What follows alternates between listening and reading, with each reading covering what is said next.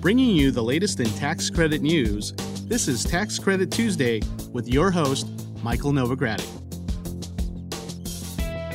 The legislative challenges have been significant. We very much need legislation. We got to produce housing. We're still in a very volatile industry. It's a challenging atmosphere for almost anyone. We can't get all these mixed signals and messages. If he doesn't have a bipartisan bill, nothing's going to happen. Alternative energy is still very expensive. Hello, I'm Michael Novogradac, and this is Tax Credit Tuesday. Today is Tuesday, December 30th, 2014. I'm recording this week's podcast from Athens, Greece. As you know, the 114th Congress convenes next Tuesday. So I'll begin this week's podcast with an outlook on the potential for tax reform in 2015. I'll also share some news about a potential change in the leadership for the Joint Committee on Taxation and certain change in leadership for the Congressional Budget Office. These are key positions that could have great influence on tax credit proposals. In our low income tax credit section, I'll talk about a clarification to HUD's prevailing wage rules for the Rental Assistance Demonstration, or RAD program. I'll also share HUD's year in review of its programs. Then, I'll discuss report by the National Low Income Housing Coalition on how well federal programs address the housing needs of extremely low income households. In this week's New Markets Tax Credit segment, I'll talk about the importance of the New Market Tax Credit program to rural communities, particularly in terms of healthcare services and job creation. In historic tax credit news, I have two state level updates. The first is an announcement of awards under the Ohio Historic Preservation Tax Credit Program. The second is about a new Nebraska State Historic Tax Program that will begin accepting applications this week. Finally, in our Renewable Energy Tax Credit section, I'll discuss two reports that call for a more coherent and predictable energy policy. If you're ready, let's get started. In general news, the 114th Congress will convene January 6th, exactly one week from today. So, I'll start off today's general news section with an outlook on the potential for tax reform in the coming year. Although the last Congress was characterized by gridlock and lack of agreement, many believe that comprehensive tax reform is possible in 2015. Among those is recently retired chairman of the House Ways and Means Committee, Dave Camp. On his last day in Congress earlier this month, Camp released the Tax Reform Act of 2014. The proposal formalized the tax reform discussion draft he released in February without modifications. Camp knew that his 979 page bill wouldn't pass when he introduced it this month, but the message behind the gesture was clear. It was a project three years in the making, and it symbolized the legacy of Camp's long push for comprehensive tax reform. It was also a spur for his remaining colleagues to continue what he started. Representative Paul Ryan, who will take Camp's place as House, House Ways and Means Committee chairman, voiced his support for overhauling the tax code, but acknowledged that it would be difficult.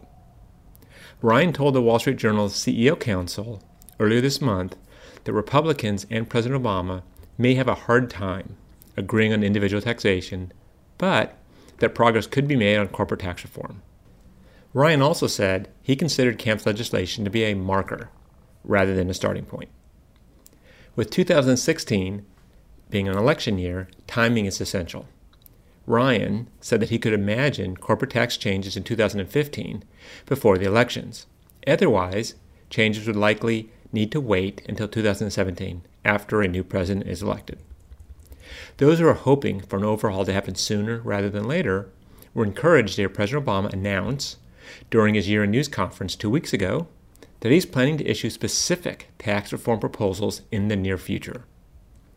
I'll go into more detail on the future of tax reform in my Washington Wire column for the February issue of the Novogradac Journal of Tax Credits.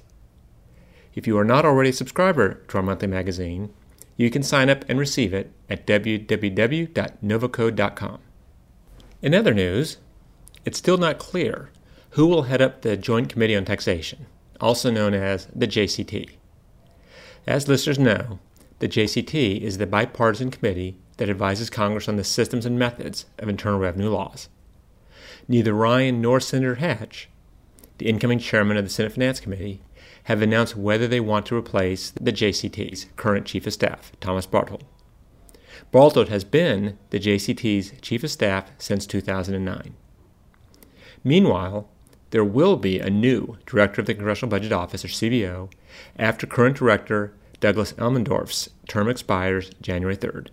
His successor, however, has not yet been named. One likely reason that Republicans did not reappoint Elmendorf is they believe he resists the use of dynamic scoring or macroeconomic scoring. It's a method that considers macroeconomic effects of legislation when estimating long term budgetary effects. As I've mentioned in previous podcasts, dynamic scoring is of particular significance to housing tax credit and new market tax credit proposals in that they should cost less or even be revenue positive under certain dynamic scoring assumptions. It's a method that Republicans have long supported.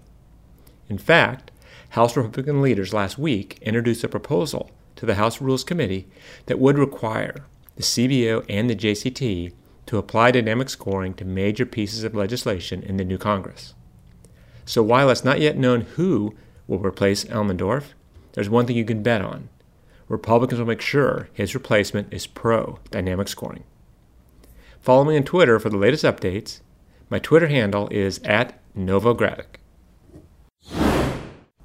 In affordable housing news, the U.S. Department of Housing and Urban Development, or HUD, issued a notice last week that clarifies whether developments in the Rental Assistance Development Program's second component, known as RAD 2, need to pay prevailing wage rates to laborers.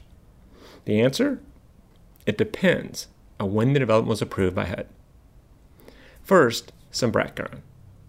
Under a HUD rule published last June, prevailing wage rates are applicable to RAD 1 developments with nine or more units. Those are developments transitioning from public housing and moderate rehabilitation properties to long term Section 8 contracts. The prevailing wage requirement applies if a public housing agency or HUD entered into agreements with the builder for Section 8 use before construction or rehabilitation started. The prevailing wage is determined by the Davis Bacon Act of 1931. However, the original RAD announcement failed to address whether the prevailing wage requirements apply to RAD 2. RAD 2 allows rent supplement, rental assistance payment, and moderate rehabilitation properties to convert tenant based vouchers issued upon contract expiration or termination to project based assistance. Many of the RAD 2 properties have been developed on the assumption that the prevailing wage requirements will not be imposed. And that allows for slightly lower building costs. HUD said that it will not, that's right, it will not enforce the prevailing wage requirements for RAD 2 properties that were either submitted and approved to proceed by HUD before June 25, 2014, or submitted and approved to proceed by HUD prior to December 31, 2014, and involved the receipt of income tax credits that need to be used before December 31, 2014. HUD said that those conversions are necessary to preserve a significant amount of housing inventory. It also ruled that HUD will enforce prevailing wage requirements for RAD 2 properties that qualify as existing housing and are submitted and approved to proceed by HUD after December 31st. Developers need to be aware of these regulations as they could affect their eligibility for the RAD program and will likely affect their costs. Also, HUD reminded builders that the prevailing wage requirements will continue to be enforced for RAD 1 properties. If you have any questions about RAD or any other HUD program, please contact my partner Susan Wilson in our Austin, Texas office at 512 340 0420. While we're on the subject, HUD last week issued a press release about how RAD and other programs did in 2014 and what's planned for them in 2015. HUD said that the first 57 RAD deals of 2014 have raised nearly $440 million in private financing for the renovation of 7,500 public housing units. In these transactions, every $1 in public funding raised $19 in private funding. Still, it was apparent that funding for RAD needed to be expanded.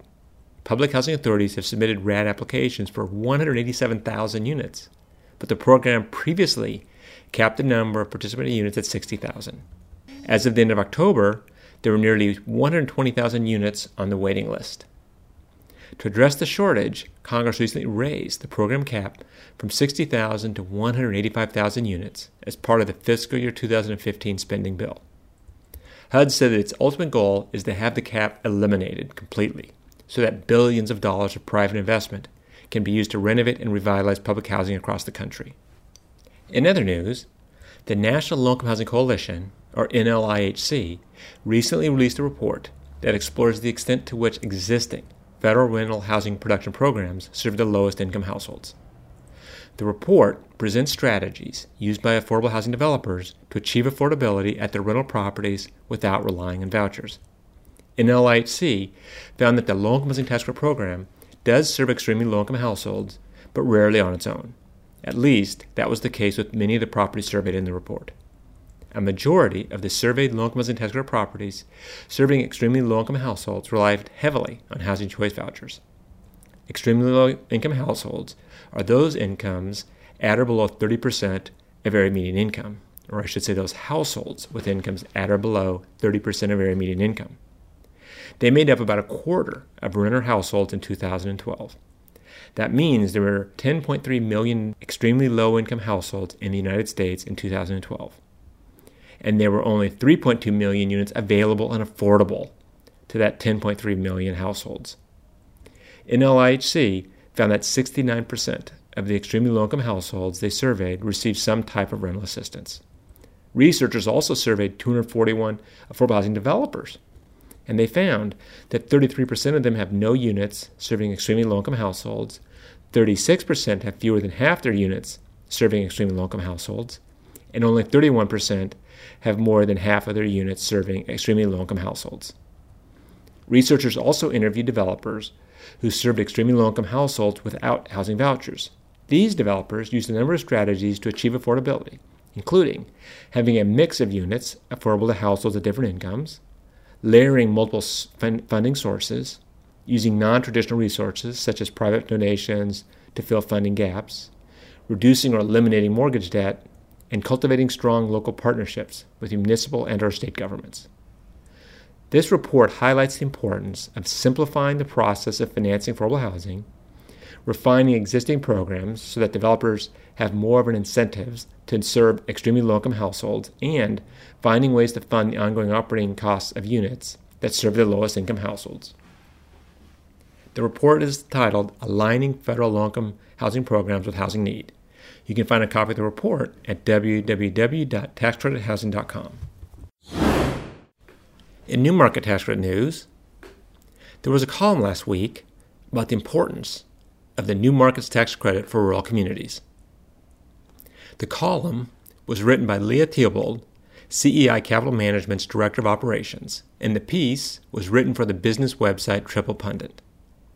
She wrote that 20% of the country's population lives in rural areas, yet, fewer than 10% of physicians practice in rural communities. Rural populations also have higher rates of age adjusted mortality, disability, and chronic disease than urban populations. This means that doctors and healthcare providers are least accessible to the people who need them the most.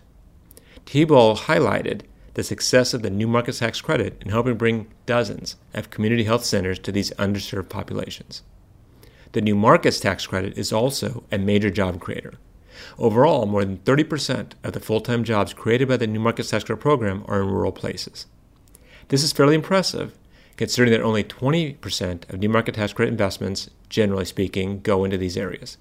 To learn more about how the new market tax credit can be used to maximize community benefit, I invite you to join us at our upcoming conference. The Novogradac New Market Tax Credit Conference will be held in San Diego, January 22nd and 23rd. You can register online at www.novoco.com slash events. In historic tax credit news, I have an update from Ohio. Earlier this month, the Ohio Development Services Agency announced the latest awardees of its state historic tax credit. A total of $41.8 million in Ohio historic preservation tax credits will go to 31 applicants planning to rehabilitate 35 historic buildings. The State Historic Tax Credit Program helps finance the rehabilitation of historically significant buildings, applicants are eligible for credit equal to 25% of qualified rehabilitation expenditures with a $5 million transaction cap. The program, or I should say this round, is the 13th round. The $41.8 million in tax credit allocations are expected to leverage $600 million in private investments in 12 counties. Director of the Ohio Development Services Agency, David Goodman, said in a press release that this program has been a valuable tool to revitalize Ohio communities. He said that developers who receive the state HTCs are able to transform vacant and underused properties into places viable for businesses and living. Among other things, the awards include developments that will create new office, hotel, retail, and event space. Residential projects will create 792 new market rate housing units. Additionally, 279 affordable housing units will be preserved or built. The state historic tax credit allocations range from a low of 69,000 to a high of 5 million. One of the recipients is the Cincinnati Music Hall, which will actually receive 25 million in state HTCs. The project will receive 2.5 million in credits this round and again in each of the semi-annual rounds over the next 5 years.